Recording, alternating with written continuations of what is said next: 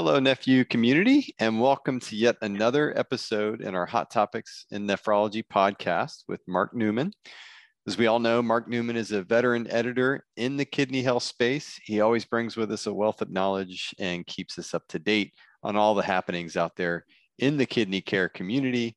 And today we've got a really interesting topic based on discussions that happened on Capitol Hill regarding mismanagement of organ procurement here in the United States. So, Mark, give us some background onto how these hearings came about. Sure.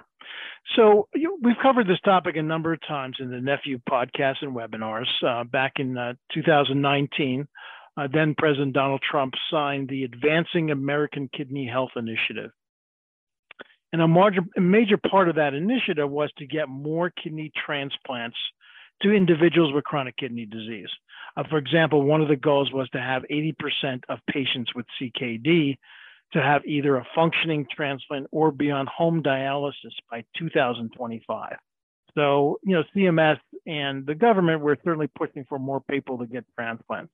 And most kidney professionals agree that a new kidney offers a much better quality of life for patients with CKD compared to going on dialysis.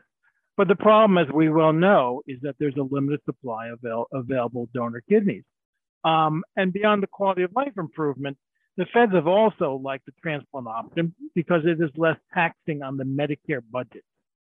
Even with the upfront cost to procure an organ, the transplant procedure itself, and the immunosuppressive drugs that follow, it is less costly than placing a patient on dialysis, uh, particularly because of the resultant drop in hospitalizations you know, a transplanted kidney corrects many of the clinical problems that patients face that aren't resolved by dialysis. In some cases, of course, uh, patients with a transplant go back to work and help add to the tax base, and that's a big plus. Yeah, so certainly the government has a vested interest in ensuring an effective transplant program uh, based on what you're telling us here. So thanks for that background, Mark. So what did the Trump initiative call for to correct the inequity in available organs? Yeah, so what they wanted to do right away from the start, they launched the investigation to see how effective, in essence, the organ procurement community was in retrieving kidneys via the donation process. So every year, of course, the, these are the organ procurement organizations or OPOs um, go into hospitals and attempt to procure organs um, with transplant coordinators.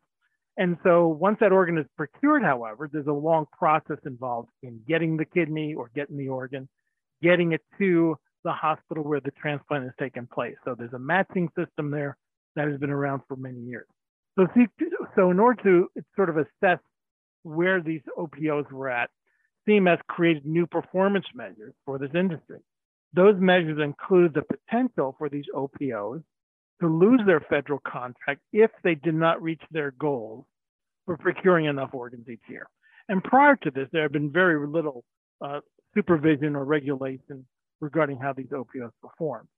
And much of the responsibility in managing these 57 OPOs, which are spread across the country, is with the United Network for Organ Sharing, which was the subject of the Senate hearings we talked about earlier. This nonprofit group has been in charge of the OPOs, the Organ Procurement Organizations, the national wait list, and monitoring transplant center performance with the help of other agencies uh, for the past 35 years through seven contract rebids. In other words, each time the contract comes up, um, UNOS has applied for, it, others have, but then UNOS has always been able to re-win the contract in essence. So they've been handling this process for over 35 years. So the the hearings that we heard this past week um, from the Senate Finance Committee sort of focused on how these OPOs performed under these new rules, and committee members really grilled the United Network for Organ Sharing uh, CEO Brian Shepard, who was there representing you know about these issues. So, what was said at the hearing? Well, the results were really not good, Aaron. Um, here's a quote from, and there were a number of folks there testifying including some of the OPOs um, that, in fact, you know, CMS was attempting to regulate. But there were also folks from the transplant community. There were patients there. And so here's a quote from the, the, Ron Wyden of Oregon, who's the chair of the Senate Finance Committee and has been part of this uh, discovery, if you will, um, over the last couple of years of how these OPOs have performed. And here's a quote from that hearing and from his testimony.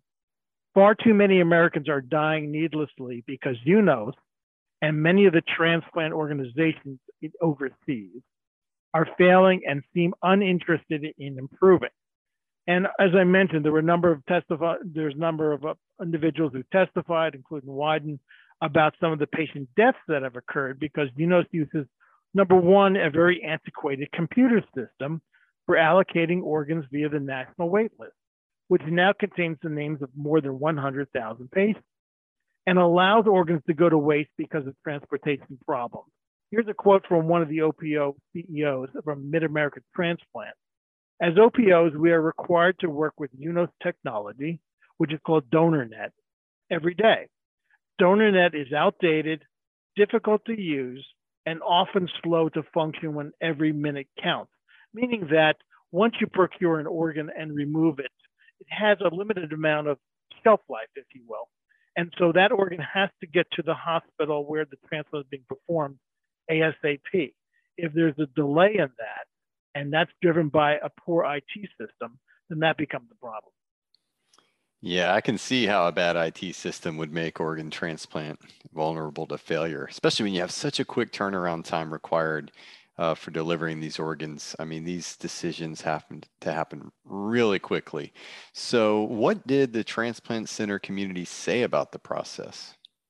Right. So one of the one of the uh, key testimonies came from Jayme Locke. She is a transplant surgeon at a very large program in uh, Birmingham at the University of Alabama. She's director of the division of transplant surgery there, and she has been outspoken about this system before. And here's her quote: "Transplantation was always supposed to be about the patient, but the system we operate now has almost a complete lack of ownership and responsibility." where there is an OPO failing to show up at donor hospitals and engage families, or UNOS failing at the most basic responsibilities of getting recovered organs matched and safely to the recipients at the other side. And that's what we talked about earlier, that critical, that crucial time period of getting the organs, in essence, on the plane and to the transplant center. Uh, because the because eventually that organ will no longer survive and it will no longer be uh, transplantable. And then she talks a little bit about that process and shows some concerns about the discard rate. And this has been a topic in, in the literature for the last year or so about how many organs, in essence, get discarded because of some of the problems regarding transportation, or they're just not very good organs.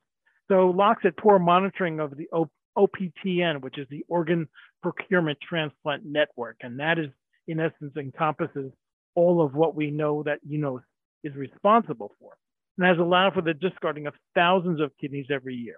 Discards have increased steadily, he said, and transportation errors are frequent. UNOS has shown no ability to manage even simple logistics in getting organs where they need to go. And then she talked about one particular week in her practice where she said she had to discard four kidneys delivered by four different OPOs in one week because of how the organs were prepared for shipment. Um, in fact, she, she talked about in her testimony about she, in essence, got a kidney in a box that looked like it had been had tire tracks on the top of the box. Like in essence, somebody had accidentally run over it and they still ended up shipping it. So these are some of the concerns that she had. And of course, she had to turn down these four different kidneys from four different groups. So it's not just isolate to one OPO. But two of those kidneys she mentioned that had to be discarded were for highly sensitized Black women, quote, meaning they were the proverbial needle in a haystack of kidneys for patients that are hard to match. So when we talk about highly sensitized, in other words, there's only so many um, there's, there's only so many uh, organs that can fit those types of individuals. And these were organs that were particularly selected for these two women and they were no longer usable. So it's sort of like starting over again in terms of finding these very rare uh, kidneys. And she said, you know, that that's that created a real problem for us. Yeah, that is so tragic. I mean, not not for the patient, the families. Uh, I mean, I, I shudder at the thought of uh, you know people not having the opportunity from benefiting from that. Uh, when that unfortunate time comes. But it really sounds like there's a lot of work to do here. Yeah, there really is. I mean, uh, Wyden is very uh, concerned and, and, was very critical during the hearings. Um, uh, and, you know, you've got some other moving parts here. So UNOS has had this contract for 35 years. Uh, that's a long time for one entity to be managing this. Maybe it's time for a change. In fact, um, Shepard, who we talked about earlier, the CEO, um, is stepping down uh, next month. So there may be an opportunity to bring somebody else in. But you know, the, the critical part of this, as we talked earlier, is about these organ procurement organizations, which have had very little um, uh, monitoring, uh, very little uh, you know, due diligence in terms of um, of, um, of um, procuring organs. So some are very good, and some are not so good. And there's nobody out there to kind of bring up the slack, if you will. There hasn't been, and that's been the responsibility of UNOS, and they just haven't done a good job. So anyway, in, in terms of uh, the hearings, uh, uh, Senate Finance Chair Ron Wyden, who we talked about earlier, said the investigation to UNOS will continue with additional hearings. Um, and it sounds like this is going to go on for some time until they can figure out how to resolve this. But improving the system may take a long time, as we talked about, Aaron. Of course, we are hearing more about things like xenotransplantation that might provide some relief for the organ donor supply. Um, but that's still a ways off. We've heard some stories in the media about um, there was a, a uh, an organ, uh, uh, an animal organ transplanted for a heart uh, for an individual. There's been some um, sort of uh, uh, some research done in terms of trying to figure out how kidneys might work. And of course, we're also looking at things like implantable kidneys and uh, you know or, uh, wearable kidneys and things of that sort, which are in the headlines but they are also some some time away. But there, as we mentioned, this, these kind of things remain years away. Clearly, the need is here today for a greater availability of kidneys for transplant, number one, but also accountability for how these organs that we do procure and we do del- uh, for individuals are delivered, delivered in a timely manner, and patients can benefit from it. So I think these hearings suggest that the system we have now is ineffective, number one, and has gone unchecked for a long time. And things need to change in order to take advantage of this very rare uh, supply um, of uh, organs that will get people off dialysis. I think that's key. Thank you, Mark. Uh, and I sure hope that these improvements happen quickly uh, and that ultimately we see these technological advancements uh, that you're mentioning. So, Mark, as always, thank you. This has been very informative. Uh, we always appreciate you being here on this podcast to share this knowledge with us. And NephU community, thank all of you for tuning in.